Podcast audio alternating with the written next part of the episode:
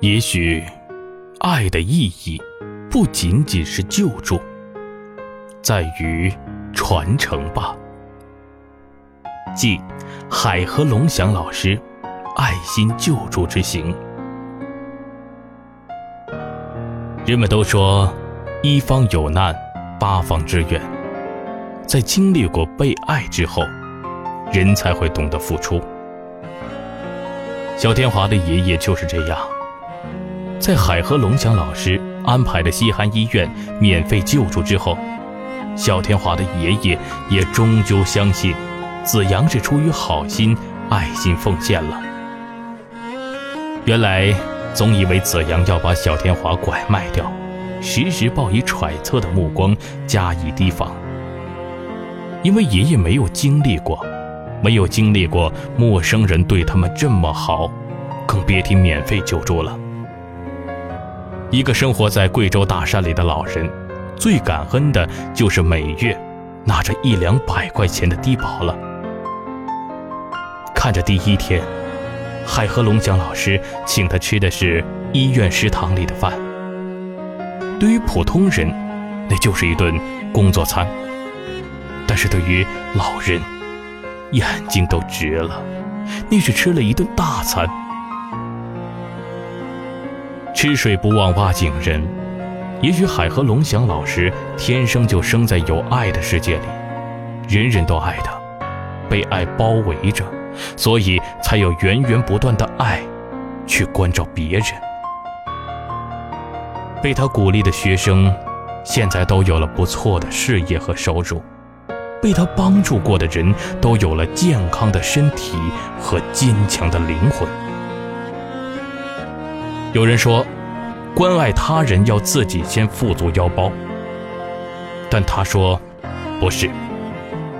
如果人人都在关爱他人前，想着富足自己，就不是真正的爱心了。慈善和爱心是有区别的，我说不清，但他却在践行着。帮了一个还不够，还要帮下一个。难道要把全天下的残障儿童都关爱到吗？也许，要是生在一个富裕的家庭，他早就留在史册了。小天华的救助还在进行。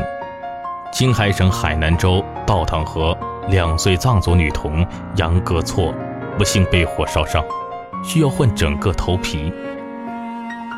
作为家庭贫寒的牧民来说，昂贵的医疗费实在是难以承受，恳求爱心人士的捐助伸出援助之手。看到这样的消息。海和龙翔老师又动了恻隐之心。他和三岁的小天华视频通话，小天华看到受伤的妹妹直哭。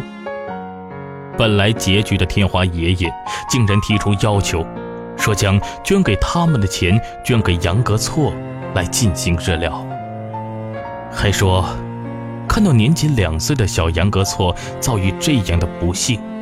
而相比之下，我们家的小天华已经很幸运了，竟要把病床让出来给小杨格措进行救助，而自己可以带着孙子回贵州继续养伤。